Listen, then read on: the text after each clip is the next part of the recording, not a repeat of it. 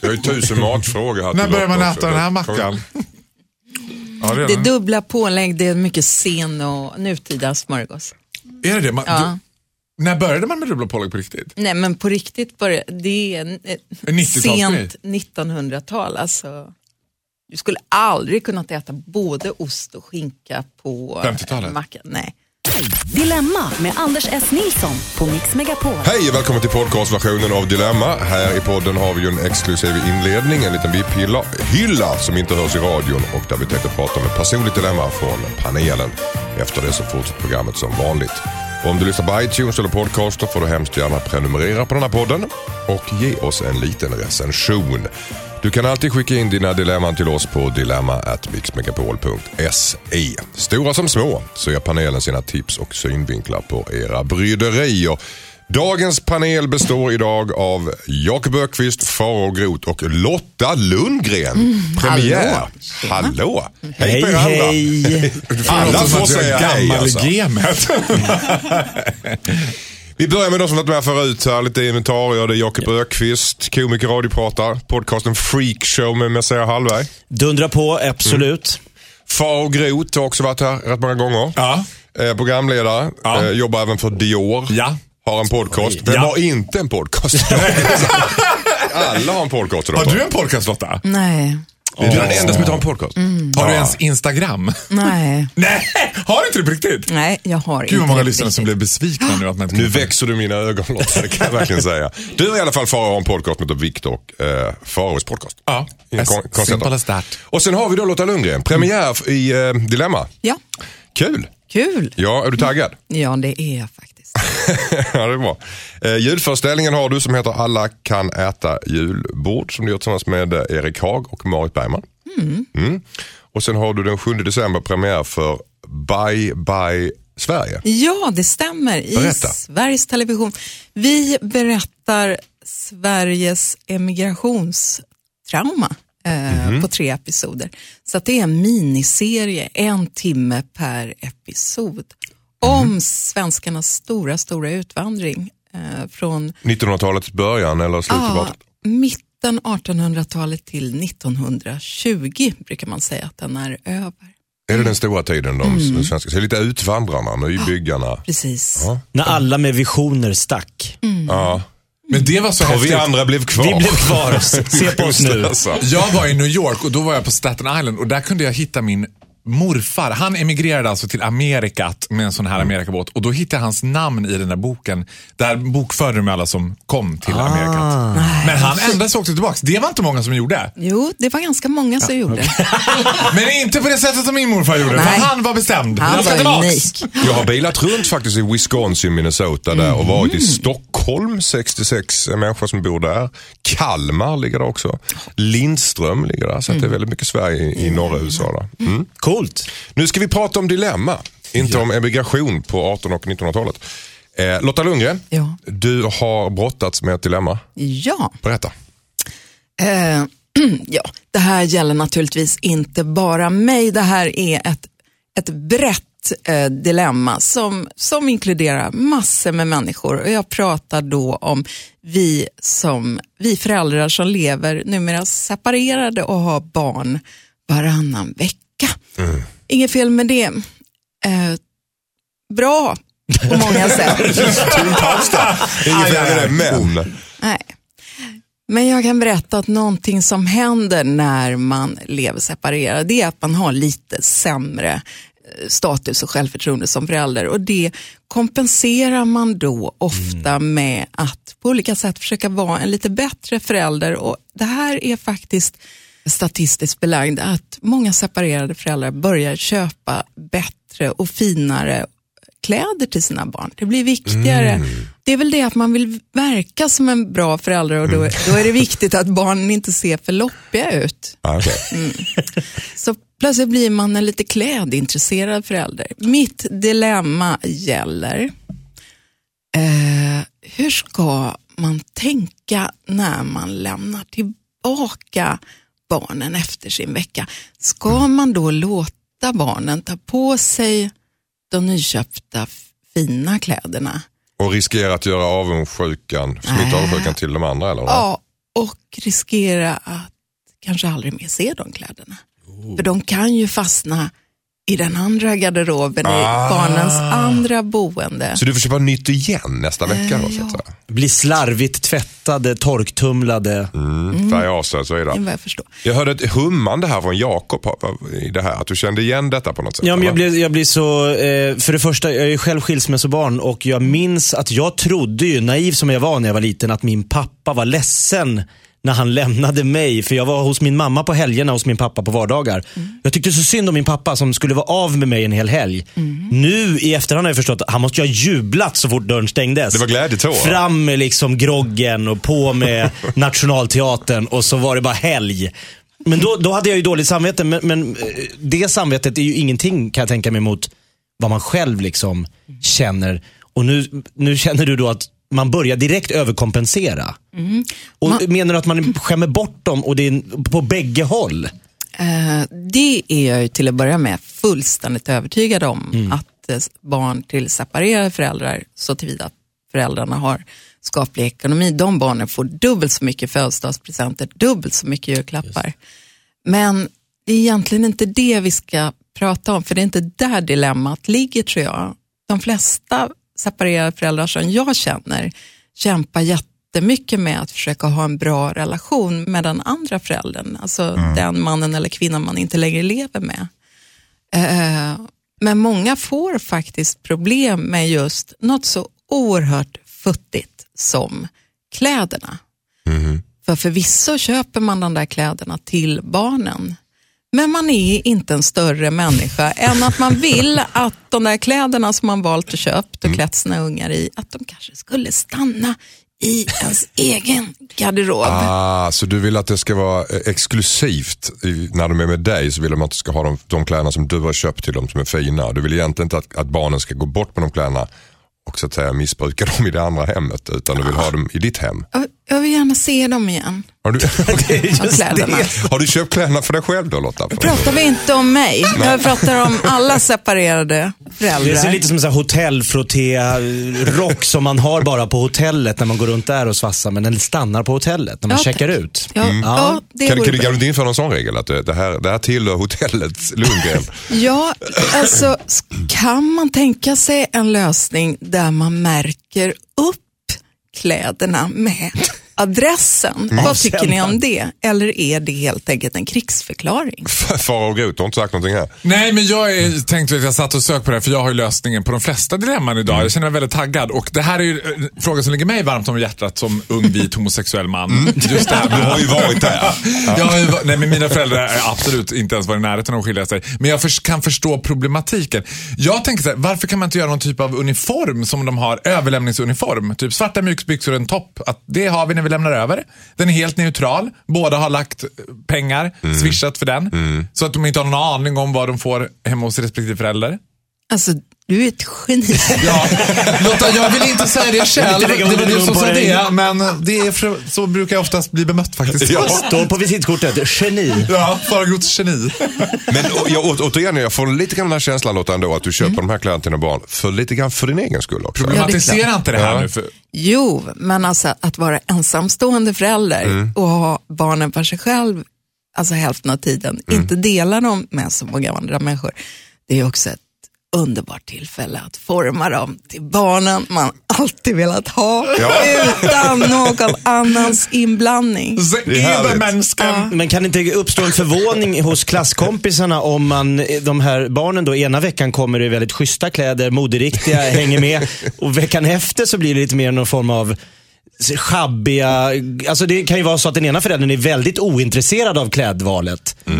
Så att de blir väldigt ojämna i sitt utseende över en månad. Tycker du att de klär sig sjavigt när de är hos ditt ex så att säga? Verkligen inte, men nu får ju vi, när vi inte längre är en enhet, så k- kan vi ju uttrycka oss väldigt fritt. Mm, Bland så annat genom barnens kläder. Jag tycker Nej, stannar vid min- jag mitt pratar förslag. fortfarande inte om mig själv, det Nej, hoppas jag att alla är med på. Jag tycker i alla fall uniform är en bra lösning. Uniform För, är en bra som jag lösning. förstod så då låg dilemmat i själva överlämningen. Att ska, kommer man se kläderna? Nej men när vi överlämnar då har vi en speciell överlämningsuniform som vi båda har kommit överens om. Är neutral, uniform. Ja, du är ett geni. Lotta har det fått två bra. lösningar här. Märk upp kläderna, hotell Lundgren-style eller en uniform. Ja, exakt. Ja, det är jättebra. Varsågod. Tack. Nu fortsätter programmet som vanligt. Huset i brevform är Tina. Hej Dilemmapanelen. Jag är 25 år och har problem med en kompis som härmas. Med inredning alltså. Så fort hon är hemma hos oss så tar det inte lång tid innan hon har köpt samma sak eller väldigt snarlik inredning som vi har. Ibland kan hon till och med slänga ur sig att hon redan köpt en likadan sak som jag har även om jag har suttit och letat länge för att hitta något unikt från en hemsida som precis öppnat. Jag tror hon ljuger för att minska sitt dåliga samvete men jag stör mig väldigt mycket på det här. Samtidigt så är det ju svårt att konfrontera henne om det. Och jag antar att hon kommer blåneka till hon snor idéerna, att hon snor idéerna från mig. Så vad ska jag göra? Undrar Tina. Jag vill svara. Lotta? Tina, din kompis är sjuk i huvudet. Stark öppning för. Låt på Nej, det. ni skrattar, men det, det, Nej, det är ju inte klokt det du är med om. Eh, jag vill säga, jag tror att du också inreder för mycket. Alltså du måste... Du bjuder på det. eh, Du, du lite bjuder in för du själv tar i här. Eh, man behöver inte köpa så mycket möbler eller förnya sitt hem hela tiden. Men din kompis är galen. Mm. Det var det värsta jag har hört. Och det kan väl inte ta slut där? Hon kommer komma med samma frisyr nästa dag. Ja, Men det gör hon ju inte. Har Jag ni skulle, sett den här Ensam kvinna söker? Eller är det tv-program? Det finns en film som heter det. jag va? skulle säga Ja. så här, ja. Tina, skärp dig. Mm. Jag tycker det här låter lite onödigt tjafsigt. Alltså vadå? Om någon inreder hemma väl inte farligt. Det är väl en sak om man kommer med samma kläder och samma frisyr. Då kan jag förstå. Men om någon är inspirerad av ens inredningsstil hemma, so what? Hur många av Tinas kompisar kommer vara hemma hos henne? Det spelar väl inte så stor Det roll. Och de- spelar väl jättestor Ja, men ska man bara men inkludera det här i IKEA också? Att bara, jaha, du köpte det där bordet på IKEA, kan inte jag köpa det? Jag hade tänkt köpa det. Nej, men nej.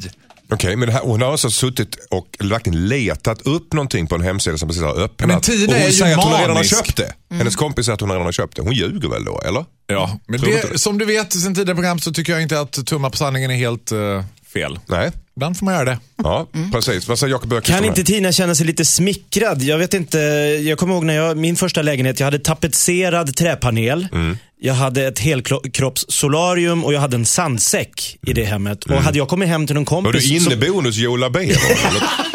Nej, det här var så jag ville Okej. ha det. Här är, det här är tidigt 90-tal vi pratar.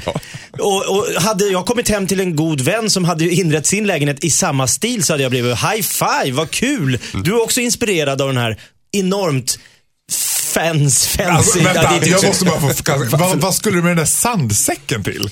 Nej, men det, jag, jag, jag var inspirerad av Bruce Lee. Det, alltså, Vad gjorde han med en sandsäck? alltså? Ja, men han sparkar på sandsäckar. Ja, ja, ja. Jag hade kinadojor och allting. Nunchakos. Äh, Ni, ni, ni kör över Lotta här. Nej, Lotta men jag, tycker, Nej. ja, men hon kallar henne sinnessjuk här. Jag, jag menar att vi måste nyansera det kompisen, här. inte tid. Men eh, jag vill Du att vi men ska prata... som- ja. jag vill att vi ska prata lite om vad den här typen av konsumtion egentligen representerar och vad man håller på med när man ägnar sig så här mycket åt inredning. Mm. Ja, panikångest. Nu swishar du och säger att Tina också är galen. Nej. Gotcha! Ja, nej, det har jag inte sagt. Men, jo, Det har lite. gått för långt menar du? Nej, men vi använder ju konsumtion idag som ett självuttryck. Vi försöker genom att handla saker som vi omger oss med, försöker vi berätta och förstå vilka vi är. Och ju mer saker vi kan omge oss med, vi bygger så att säga på det här skalet av identitet hela tiden. Och det är också därför man upplever det så väldigt kränkande. Här sitter alltså Tina och försöker handla, i, i, eh, handla ihop till en spännande och kanske helt unik personlighet. Alltså kunna få gå omkring i ett hem som dagligen kan berätta för Tina vem Tina är, vad Tina tycker om och hur Tina, vilka ideal som Tina och hennes livsstil bär. Det är kränkande att få den där personligheten invaderad och kopierad av en nära vän. vi pratar nästan våldtäkt här. Ja, det gör Ja, vi inte men riktigt. Men det är också ett sjukligt beteende att vilja kopiera det. Men jag tror att en lösning är att inreda mindre. Inreda mindre så att det finns mindre att kopiera Ja. helt enkelt. Ja, eh, Tina, din kompis är sjuk. Eh, Mm. eh, Ett tips är att eh, de- dekorera mindre, inreda mindre hemma. Medan Jakob och Farao helt enkelt tycker att det är smickrande. Ja. Ja, alltså jag tänker också en konkret lösning skulle kunna vara att Tina inreder med ett helkroppssolarium och sandsäck. Får se om hennes kompis också helt plötsligt bara, Följer "Va? den- Men gud, det har jag också köpt! Tack så mycket. Helkroppssolarium hemma. Det var verkligen. Har du varit hemma hos Joe Labero på jävla 90-talet? Jag var nämligen hemma. Hade han? Ja, och guldlejon och guldkranar. Ja, så hade jag inte, men jag hyrde det här Och kom solariet. i morgonrock som var Alltså det jättetuff i bästa med Joe. Labero är att han heter Hela- Bengt egentligen. Bengt, Bengt Roland. Att man, varför tog han inte artistnamnet Simsala-Bengt? Det hade varit Simsalabänkt, ja. Det, det är jättebra. Hade inte slagit i LA på samma sätt. Simsalabängt. Simsalabängt. Här är ett brev ifrån Marco. Hejsan Dilemmapanelen. När jag var i yngre tonåren kom det fram att pappa var otrogen mot mamma. Min pappa var ute och reste mycket i jobbet medan mamma alltid hämtade och lämnade på dagis. Det var en rörig skilsmässa och efter att de bröt upp så flyttade min pappa till samma stad som hans vänsterprassel bodde i. Efter skilsmässan blev han officiell med sitt vänsterprassel. De hade ett litet bröllop utomlands och bor i en annan stad och jag har fortfarande inte träffat pappas nya fru efter fem år. Jag har ingen lust. Varje gång han nämner henne så drabbas jag av ångest. Jag träffar fortfarande min pappa sporadiskt när han kommer och besöker oss men han tjatar om att vi borde ses mer och att jag måste träffa hans fru. Jag vet att jag kommer bli väldigt känslomässig framför hans fru och att vi kommer bli ovänner. Men jag älskar ju ändå min pappa och jag har alltid tänkt att vi kommer att stärka vår relation så fort han har lämnat sitt vänsterprassel, vilket inte kommer att ske. Borde jag träffa min pappas nya fru eller ska jag bara acceptera att jag inte kommer ha någon nära relation med min pappa undrar Marco. Vad säger Jakob- Jakob Öqvist? Ja, jag är ju själv då skilsmässobarn. Min pappa är ju omgift för femte gången. Så jag har ju testat den här resan några gånger och jag tycker Marco absolut ska träffa den nya kvinnan. Det kanske till och med blir så att de kan ha väldigt roligt och eh, bli väldigt nära vänner. Eh, vuxna människor kommer inte alltid hålla ihop. Alltså, han kan inte gå och gråta över det som inte blev, att hans mamma och pappa höll ihop. Utan nu, han måste helt enkelt förstå att det här var pappas val. Han, bytte, han, han slutade älska mamma och nu har han gått vidare. Och ska, han ska inte bryta hela sin vänskap med sin far för att han har gått vidare till en ny kvinna. Han har inte bara gått vidare pappan utan han har ju faktiskt, faktiskt vänsterprasslat och det är det som har sårat Marco. Ja, men det ska väl inte såra Marco, det ska väl såra eh, hans mamma i sådana fall. Han k- känns som att han tar på sig väldigt mycket av de här känslorna kring sin mamma och pappas kärleksliv. Bra. Släpp det där, låt dem hålla sig kring det. Far och Grut, vad säger du? Ja, jag är inne på helt samma spår här. Alltså, han säger också, han poängterar också i brevet att han älskar sin pappa. Då är väl det viktigast. Jag menar, mamman har förmodligen tyvärr också redan gått vidare. Det är fem år. Det l- luktar lite elefanthona om det här. Som att han har svårt att glömma en oförrätt. Berätta. Och man ska ju veta, men alltså, elefanthonor glömmer ju aldrig någonting. De kan komma ihåg saker i flera timmar. Jaså? I flera år. Det visste jag inte. Visste du inte det? Är de långsinta Något så elefanthonor? fruktansvärt. Ja, gud. En elefanthona kan komma ihåg om du har varit dum mot den på cirkus i flera år. Riktigt alltså, jag skojar inte. Det är skarpt läge. Men och då tycker jag så här. Sen är det lätt att man beskyller den tredje parten för vänsterprassel. Det är ju pappan som har vänsterprasslat, inte den här frun som han nu har gift om sig med. Hon har ju inte, har inget ansvar här. Det värsta jag vet är när man skyller på the mistress. Okej. Vad säger Lotta Lundgren? Jag säger så här, Marco, eh, din pappa är ju inte bara din pappa, han är ju en människa också. Och exakt vad han hade för relation med din mamma, det, det vet ju inte jag. Men det kan ju varit så att de var väldigt olyckliga tillsammans och att den här skilsmässan eh, kanske var det bästa som kunde hända. Eh, det är så här att relationer tar antingen slut bara sådär för att folk tröttnar på varandra eller för att den ena tröttnar mer och, eller för att någon av dem träffar en annan. Det är liksom ungefär så det brukar sluta. Sen behöver man inte stigmatisera det här och kalla det vänsterprassel så väldigt mycket som du gör.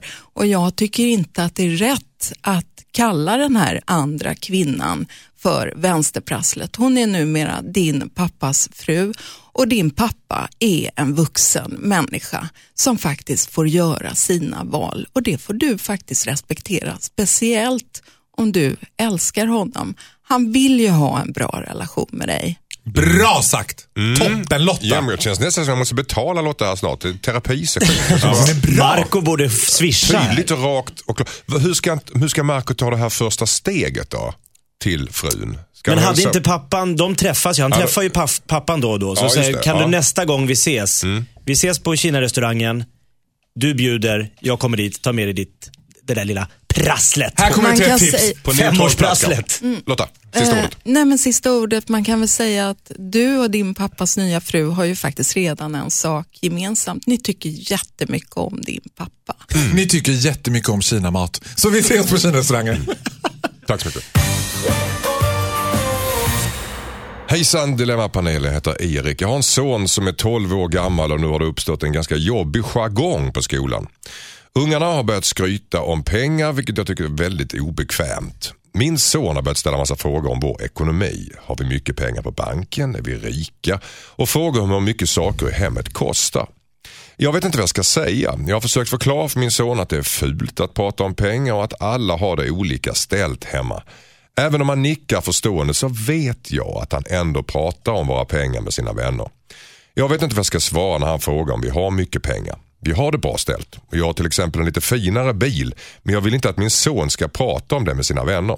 Samtidigt så börjar han få grepp om värdet på saker och ting så jag undrar vad ska jag göra? Undrar Erik. Åh. Vad säger Lotta? Ja, jag tycker han verkar vara underbart bra den här Erik. Mm. Med jättekloka tankar kring pengar och hur man ska prata pengar med barn. Det vill säga så lite som möjligt. Och jag tror egentligen inte jag har någonting att tillföra. Jag vill egentligen bara peppa Erik och fortsätta med den linje han har slagit in på. Att säga att det är inte trevligt att prata om pengar och det är också väldigt privat faktiskt. Om, man, om, om barnet frågar varför då?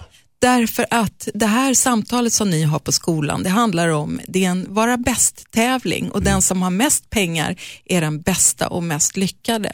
Och det stämmer inte, för att det är inte det som avgör en människas värde. Nej, Nej. okej. Farao? Jag tycker att det är jättetöntigt att inte prata om pengar. Och sen tycker jag att man också kan göra som när man gör en god frukostmacka. Bre på den. Säg till dem så här, vi har 673 miljoner på banken, det är vad vi har. Nu har du fått svaret. Och då kommer han gå till skolan och säga, det för en 12-åring spelar inte det någon roll om det är sant eller inte. Och inte för hans klasskamrater heller. Han kan bara säga, nästa gång det där kommer upp, och bara, hur mycket pengar är din pappa? 673 miljoner. Så, miljoner. Ja, miljarder dessutom. Ja, nej, men jag stöttar även det förslaget, Erik. Bara så Det var ju ett ganska Jag stort tycker, jag, hopp jag från tycker det är så eget... töntigt att inte prata om pengar. Vad säger Jakob Öqvist jag har ju en son i exakt den här åldern nu. Han är 11 och det börjar bli det här med märkeskläder Mm. börjar dyka upp och han har en sån jacka och det, det är otroligt stressigt ja, för, för kidsen att hänga med med liksom vilken konsol som gäller och hit. Jag, jag tror däremot att Faraos förslag här att, att skryta med att vi har 670 miljarder på, på banken kan slå bakut för då kommer det ringa till slut någon i mitt fall har det hänt, det ringer hem någon från skolan och säger hej, vet du om att din son Douglas eh, går runt och berättar för de andra barnen att ni har 600 miljoner. Alltså, han får inte komma dit och ljuga och skryta och liksom dominera de andra barnen. För det kommer lärarna ta upp, för det kommer de få reda på. Men tar man en 12 på allvar som säger att pappa har 673 miljoner? Det tror jag absolut de På skolan kommer de, in, de kommer inte tycka att det här är ett bra beteende. Faros beteende, eh, Okej Kommer inte Erik, jag, jag tar tillbaka det jag sa. Nej, Lotta, nu får du... Det får man inte göra i det här programmet Lotta Lundgren. Alltså, har man sagt någonting så får man stå för det. Nej, det får du göra. Ja, men förstår ni hur jag menar? Alltså, om, om, om man låter honom liksom gå bananas med liksom lögner och uppmuntra det, så kan skolan tycka att det är... Jag brukar, när min son tar upp saker som inte jag vill prata om, då börjar jag prata med, om universum med honom. Då drar han iväg. Det, tycker han, det blir alltid mycket mer spännande när jag börjar dra liksom, ljusår, hur långt det är om, om, som strålar och hur många planeter det finns, sandstränder, sandkorn. Vet du hur mycket strålar det är pappas helkroppssolarium? Ja, ja, Men Lika alltså- det. mycket som pengar på banken. Hur länge kan man mörka detta? För pengar är ju viktigt för föräldrarna. Ja, men och sen är det så här också, vill jag poängtera. Och någon gång kommer du till den punkten och barnen verkligen undrar. Och hur länge kan man mörka? Är det 12, 13, 14, 15, 16? När kan man behöva vara öppen med pengar och man ett- tjäna? Ja, alltså om man inte vill det, eh, jag menar, man, man kan väl mörka det ett helt liv. Jag vet fortfarande inte vad mina föräldrar tjänar eller har tjänat. De har numera gått i pension alldeles nyligen. Eh, och jag har eh, slutat fråga den frågan. Eh, och Man ser om den de har det okej eller inte. Men ett, ett sätt är ju att säga så här, vet du vad, vi har precis genomsnittligt bra. det är så konstigt. Vi har som alla Lite andra. där bättre eller sämre? Vi, vi ligger det. på snitt. Det är det den där brådmogna tolvåringen vill säga. Vi har precis genomsnittlig inkomst i min familj. normala i våran Och när familj. Lotta säger det så känns det också, efter det så är det end of discussion. Ja, man slutar prata på skolgården. Tack så mycket. Hejsan Dilemmapanelen, jag heter Lydia. Min mamma berättade nyligen för oss i familjen att vår morbror var på henne sexuellt när hon var sju år gammal. Min morbror var då 18 och det höll på under flera år.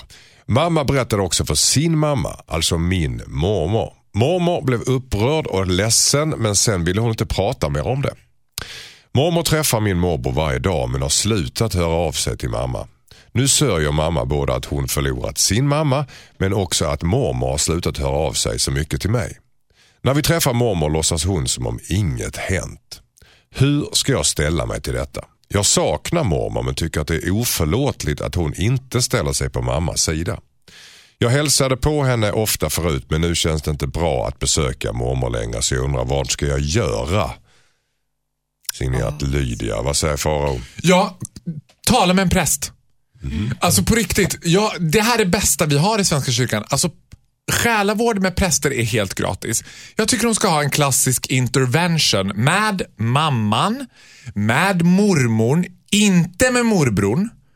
Mamma, mormor, hon och det här samtalet leds av en moderator som är en präst. Som helt förutsättningslöst säger, det här har dykt upp, det här vet vi, det här är utgången, inte skuldbelägga. Mormor i sin tur kan känna sig skuldbelagd. Hon har säkert jättemycket ångest. Varför har jag inte gjort något åt det här? Liksom? It's a hot potato in the family. Men de måste ta upp det, de måste prata om det och utgångsläget ska vara, jag saknar min mormor. Jag vill att vi ska kunna umgås. Jag, mamma saknar ju också mormor. Men det här behöver ledas av en utomstående person som inte är insyltad i familjen. För annars kommer det bara ditt och datt och du och det så här. Och då tycker jag att en präst kan vara ett ganska bra förslag. Lotta, vad säger du? Ja, usch vilken eh, otroligt tung och jobbig och ledsam situation. Alltså fruktansvärt. Eh, Det är också, ligger så otroligt långt bak i tiden. Eh, jag är inte mycket för att leta efter förklaringarna hos gärningsmän och försöka förstå varför det blev som det blev. Däremot så vill jag säga någonting om den generation som din mormor tillhör. Det är en lite äldre generation, kanske födda på 30 eller 40-talet gissar jag. Eh, de människorna har inte samma skolning som en 70-talist, 80-talist eller 90-talist att prata om känslor eh, och är också uppfostrade att faktiskt hålla igen på en del av det. Glömma saker, gjuta det i stora stenkistor och gräva ner det långt borta. Så, nu tänker vi inte mer på det och pratar om något trevligare. Det kan man tycka är djupt eh, ledsamt, upprörande och obehagligt faktiskt. Eh, om man själv är uppfostrad och fått leva på ett annat sätt.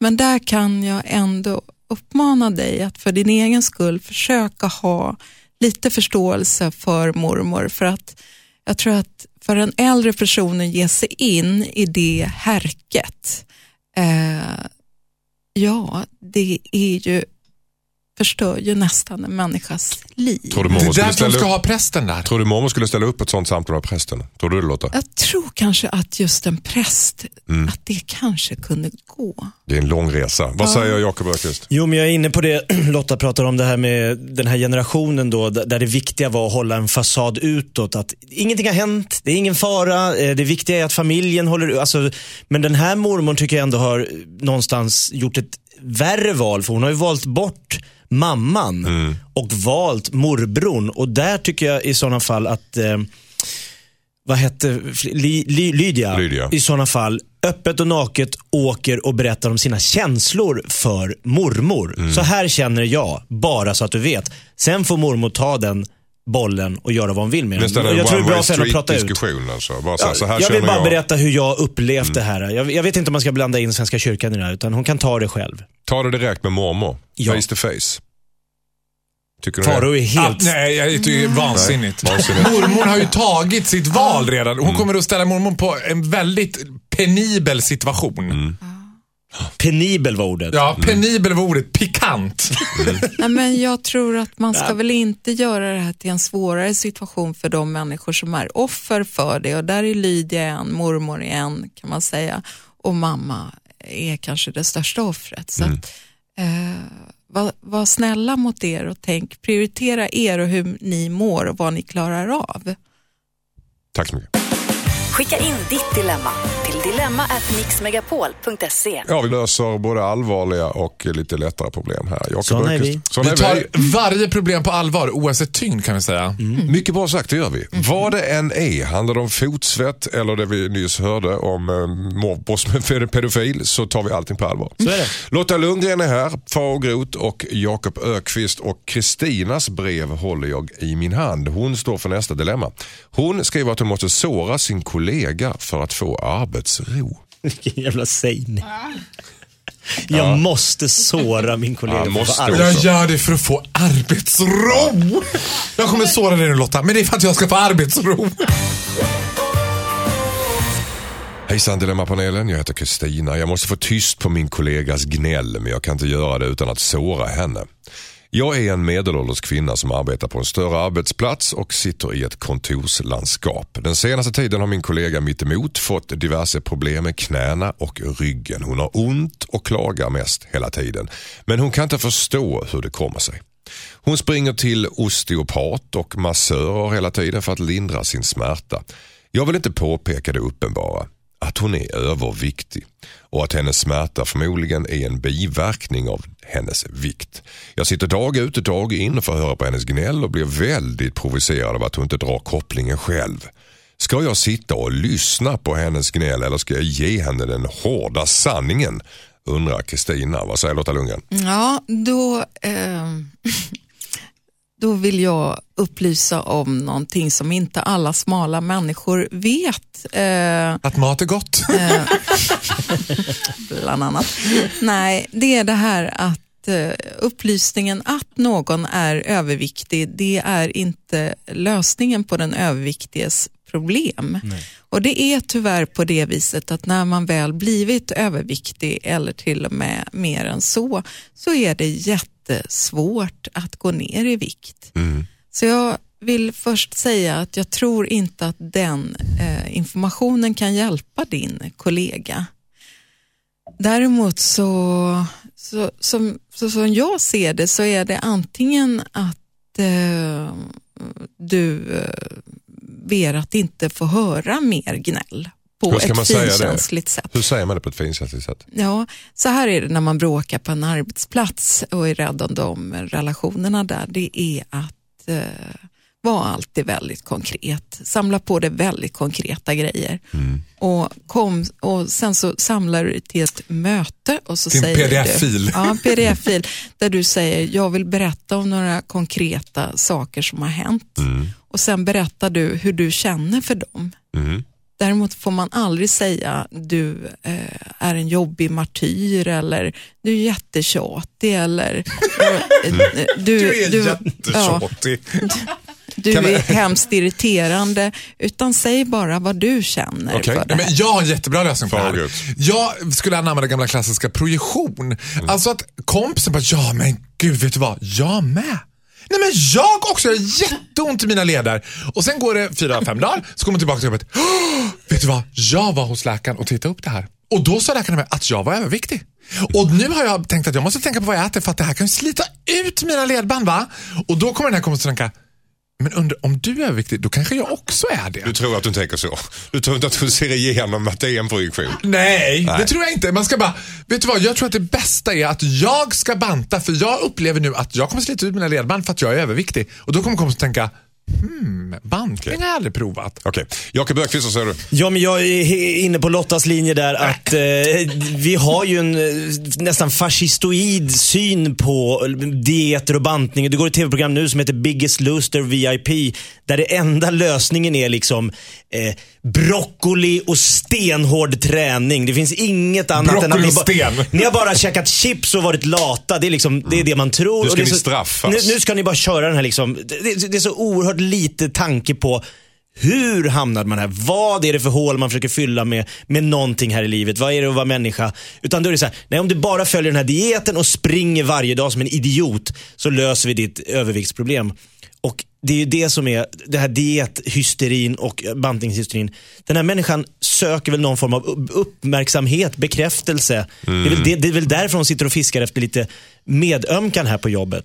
Ja, å andra sidan så, hon gnäller ju, hon gör ju livet surt för för, eh, Kristina här också. Hon Kan berättar om lite Vad är det för fel att säga så att, men sluta gnäll, du har sagt samma sak nu hela tiden. Kan man inte säga det? Är det, är Man det kan fel? Att, ju gå till sin chef och säga, jag tror jag skulle vilja ha ett skrivbord på ett annat ställe för att Mm. så väldigt mycket av min tid går åt att prata om eh, problem. Okej. Ja, jag vill säga, får jag bara lägga in en sak där? Jag är helt och hållet med på din linje för att jag tycker att det bästa är att bara säga, gör inte en stor grej. Jag tänker så här, om det inte hjälper, men vet du vad? Sluta gnäll om det där Mm. nu. Jag tycker så mycket om dig och det, vi har så kul ihop, men du är så fast i det där nu och det är så tråkigt. Det är en början. Ja, jag tror att man ska komma och bara fint faktiskt. gå till chefen och bara, det blir en jättestor grej. Bara, nu kommer Liselott att förflyttas. Och det är på grund av Måndagsmötet. ja, vad är det som har hänt? Ja, det kan inte säga. Men Ulla-Karin, du kanske kan gissa själv vad det är. För Ulla-Karin är säkert, eller vad hon nu heter som gnäller, är ju helt Säkert omedveten om att hon gnäller. Hon tänker nog inte det själv. Folk som gnäller tänker ju aldrig, gud vad jag gnäller. Men, men. Lägg upp det fint eh, Kristina, eller säg rakt ut. Det är två olika saker helt enkelt. Men säg inte att hon är tjock. Nej, tack. Hejsan Dilemmapanelen, jag heter Petter. Vi har ett gäng på jobbet som jobbar på en annan avdelning och som pratar skit om mig på spanska hela tiden. Jag vet inte vad jag har gjort för att de ska tycka illa om mig. Jag brukar alltid vara trevlig mot alla på jobbet. De säger mest barnsliga saker som att jag klär mig konstigt eller att jag har jobbig röst. Jag pratar inte så bra spanska men förstår det mesta som sägs. Det hela gör mig väldigt obekväm. Samtidigt så kommer det ju bara bli ännu sämre stämning om jag säger att jag förstår och har förstått. Vad ska jag göra? undrar Petrov. Vad säger Fagerut? Nej, jag tycker bara att han ska plötsligt säga någonting. På spanska? Ja. Mi querido, corazón que vi, despacitos. Vadå, ska han citera Ordagrant. Enrique Iglesias-låtar? This is how we do it down in Puerto Rico. Då kommer de fatta direkt. De bara, va? Va? Parlo español. Vad Nej, men- säger Jakob Öqvist? Nej, men jag ser bara framför mig stackars Petrov. Ska, han ska ju definitivt inte göra det andra han sa. Bara sitta och vara tyst och höra en hel avdelning spanjorer smäda honom på spanska dag efter dag. Det måste ju trycka ner en stackars Petrov. Kanske på nästa kick-off gå upp och köra en spansk låt. Alltså någon Ricky Martin. Så de verkligen fattar, oh shit, han har hört varenda ord. Ricky Martin, det var ju ett Då vet man direkt att är det Ricky hade- Martin, då har de hört varenda ord. Den senaste spanska artist jag prenumererade på på Mr Music. Vad säger Lotta Lundgren? Ja, nej men jag, så, jag, jag sällar mig till resten av gänget. Jag tycker faktiskt man ska säga ifrån. Och jag tycker man ska säga ifrån eh, en dag då man är på gott humör eh, och är återigen väldigt konkret. Eh, jag hör att ni pratar om mig. Jag är ledsen att inte jag har berättat att jag förstår spanska, men jag gör det. Och, ehm, vi skrattar Som tonfall. det är liksom att man, att man är så vältalig och, och lägger fram det Jag efter så lång Lotta Jag tid. ser spanjorerna stirra på. Vet du vad jag skulle vilja ha? Jag skulle vilja ha Lotta Lundgren som man... Jag skulle ha dig som spokesperson för mig. Alla- är det så att Farao kan trampad spanska på. Men jag, jag kan berätta, jag har ett litet trix själv och det är när jag ska göra grejer jag är väldigt rädd för.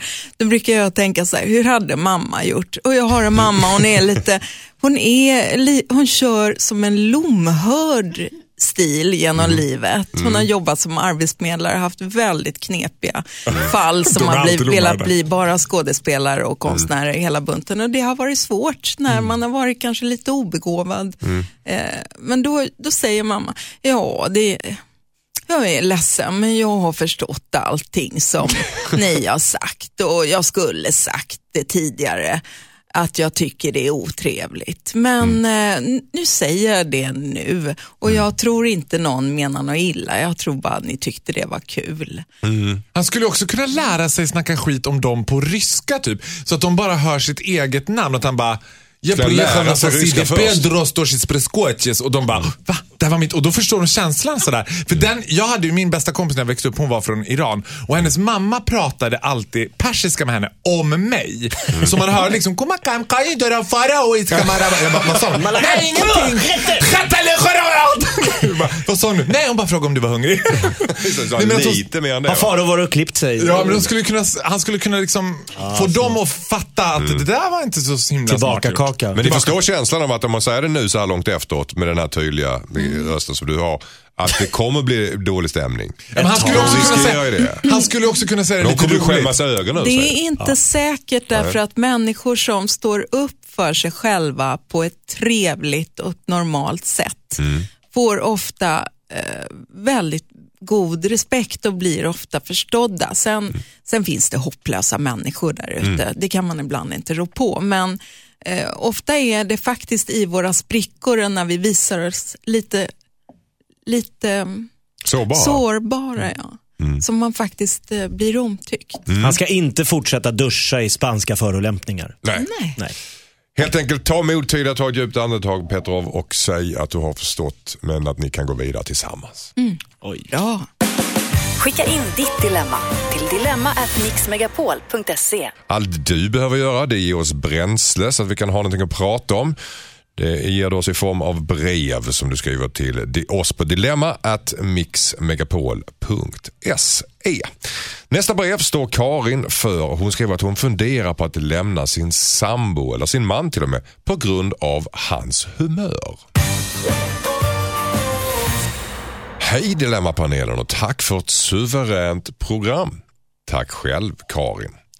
Min mans humör kan ta över samvaron helt. Han kan bli sur för det allra minsta som till exempel att det var lång kö på ICA när han skulle handla eller att bilen framför honom kör sakta. Han blir så otroligt sur. Han kan sitta och stirra i golvet eller i telefonen. Han svarar inte på tilltal och ignorerar omgivningen helt. Ibland kan, man, kan han vara sur i flera dagar. Eftersom han inte går att prata med när han är sur så vet jag inte om jag har gjort något eller om det bara råkade för, går förbi någon med ful frisyr.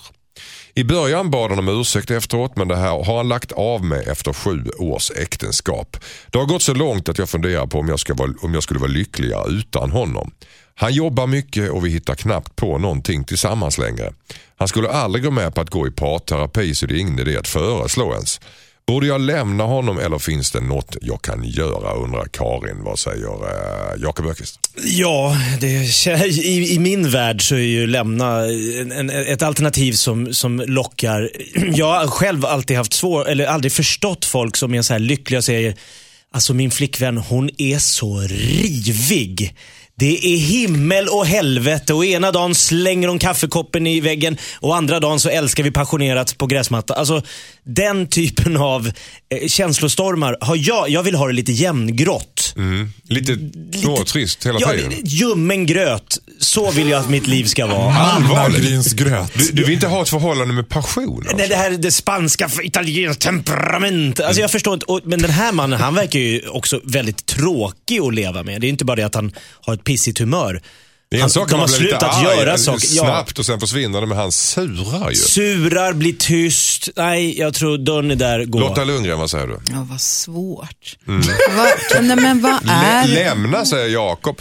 Ja, det, det är ju... eh, Vi Ett kommer alternativ. till det. Jag, jag tänker Karin, vad är en kärleksrelation? Vad är en tvåsam relation? Vad ska man ha den till? Är det att man ska bo på samma ställe och äta måltider ihop eller vad är det? Det är väl att man vill sitta ihop med en annan människa. Att man vill liksom slippa bort från den där ensamheten, att man delar upp sitt liv på två individer, som man, någon man verkligen hör ihop med. Och jag känner ju inte dig eller din kille, men jag tycker inte alls det känns som ni är en enhet, som ni har massor med gemensamt, som ni har någon liksom lång, bra historia som ni faller tillbaka på eller stöttar varandra i tillvaron eller har en spännande framtid med olika roliga projekt ihop. Ja, man kanske ska gå ifrån en sån. Mm, det låter verkligen så när du säger, målar upp den här bilden. Alltså det finns ju inget alternativ egentligen. Nej. Än att lämna. Jo, det finns ett alternativ. Och det Fager, bästa tycker det? jag är, alltså, keep it simple. Prata med honom. drick ett glas vin, ät en god middag. Ta honom när han är som gladast med en cigarr i munnen framför tv-sporten. Nej jag skojar bara. Jag vet inte men alltså, nu, jag kan ju inte heterosexuella. Stör men inte när sporten är på TV, då är det ju Nej men jag menar så här. Ta det när, när det är en positiv stund med den här. Vet du vad? Så här har det dykt upp för mig. Och det här har gått så långt. Och, och var hård mot honom också. Var är, säg inte så här, "Åh, kan du inte vara lite gladare? Utan så här, jag, jag vet inte om jag orkar längre. Jag vet liksom, så att han förstår. Kan vi tillsammans jobba på det här? För det är någonting. Skulle hon inte fortfarande älska honom skulle hon ju inte tveka. Då skulle hon ju ha lämnat honom. Jo, men hur mycket energi ska en kvinna behöva lägga på att vara ihop med en riktigt tråkig och sur kar? Är det, Ja, ja, men är det hon som ska bära hela det här? Det, det Ja, det verkar måste så ett beslut, Mm. otroligt jobbigt. Och det är jättejobbigt att bryta upp ur ett äktenskap eller en samborelation också. Mm. All förståelse för det och det, det är fruktansvärt. Men du har ju redan tänkt tanken tror jag. Så Karin, du är på väg ut genom dörren och jag hoppas att du får det jättemycket roligare med dina kompisar. Jag tycker också man ska se ett större perspektiv. Att Okej. Karin kanske ska fråga sig, vad är det jag gjort som gör honom så arg? Nej jag skojar, jag skojar, jag skojar, det var ett skämt. Det var ett skämt. Jag har Blame skämt. Lottas blick. var Är det så roligt att leva med Lotta? Ja, det Men jag måste bara fråga här, alltså, du, du sa att Jakob Ökvist han sa att i hans förhållande så är han är nöjd med ljummen gröt.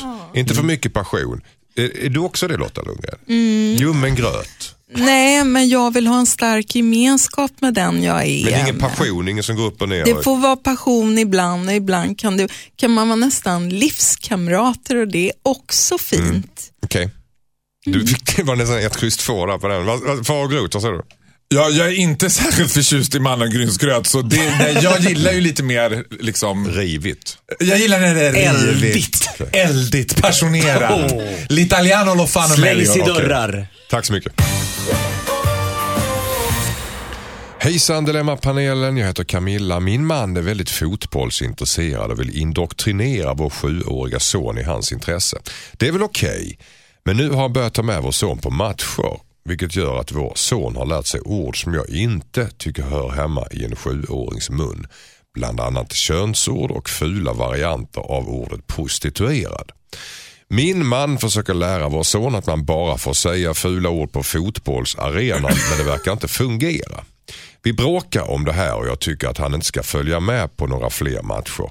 Men min man säger att det kommer gå över och att vår son kommer lära sig att inte säga de fula orden utanför arenan i framtiden. Vad tycker ni jag ska göra? Undrar Camilla. Vad säger Lotta Lundgren? Mm, vad svårt.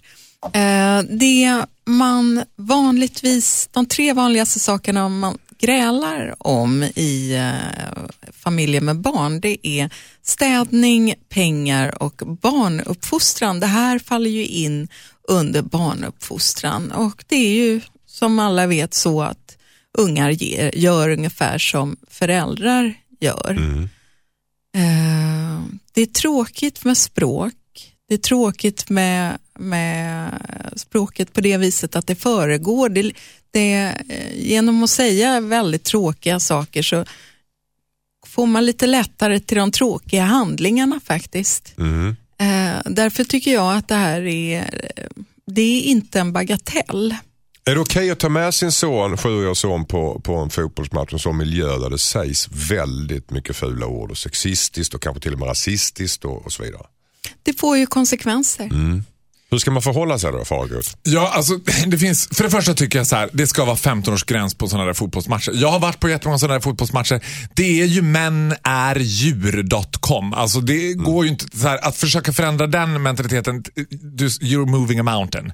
Men man ska absolut inte ta dit en sjuåring. Man får helt enkelt vara så här, vet du vad, situationen ser ut som den gör, det är inte passande för en sjuåring att vara på den där platsen. Ska man inte kunna ta med sina barn på en fotbollsmatch? Nej, det kan man inte. För att det är vansinne som äger rum på dessa matcher. Då kan man i så fall, om man tar med en sjuåring, då får man låtsas som att de säger någonting annat. För sjuåringen kan ju ha hört fel till exempel. Ja, hur många gånger ska man säga det då? Du hörde fel igen, du hörde fel igen, du hörde fel igen. Jag var på en Djurgårdsmatch till exempel och då skrek alla Tommy Sabels järnkaminer och allt jag hörde var rådjurssadel och kaniner. ja, det här måste vara Djurgårdens Vad säger Jakob? Jakob Ökvist? Ja, men jag har ju haft med min son Douglas på fotboll och man, man, bli, man häpnas och blir förvånad. Även på de här liksom, lite finare liksom, sittplatserna så står mellanchefer och skriker ord som liksom Ja, men det, är helt, det är barockt. Alltså, det, är, det, är, det är brutalt. Hur vet man att det är en mellanchef? Ja, men det syns på deras vindjackor Ja. med, med, med så tryck på, på märket på kläderna. Ja, men alltså, man ser, alltså, det är inte klacken som alltid skriker de värsta grejerna. Det är Nej. liksom på domare och det, så det släpps ut väldigt mycket frustration och vrede på de här äh, fotbollsmatcherna. Däremot så tycker jag man måste kunna gå dit med sin son. Eh, Du, barn, du håller inte med om att det ska vara 15-årsgräns? Nej, det låter ju helt horribelt om man inte ska kunna gå och se en match med fotboll med en fotbollsälskande eh, liksom, grabb i, i tioårsåldern. Det verkar ju helt vansinnigt. Men man måste liksom prata med honom innan och säga att det här är en kultur som är, vi kan tycka vad vi vill om den, men den hör inte hem, det låter inte bra. Man kan prata liksom så här. Jag säger inte, men man föregår med gott exempel. Det Säg väldigt- till om någon skriker bredvid dig. Hallå, jag sitter här med min grabb.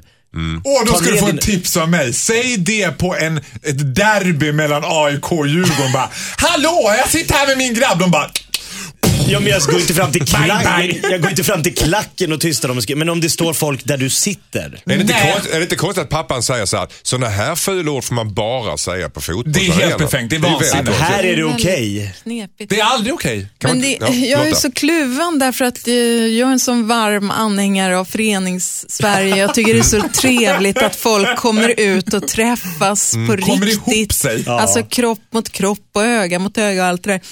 Och jag tycker att det verkar mysigt med en pappa som gör grejer med sin son och som vill ha ett gemensamt intresse. Men jag, jag, kan, jag kan väl bara säga att Slår jag det högre än, än, än vad som händer med de fula orden? Att han visar sån varmt intresse för sin son. Men på ett sätt gör det väl det.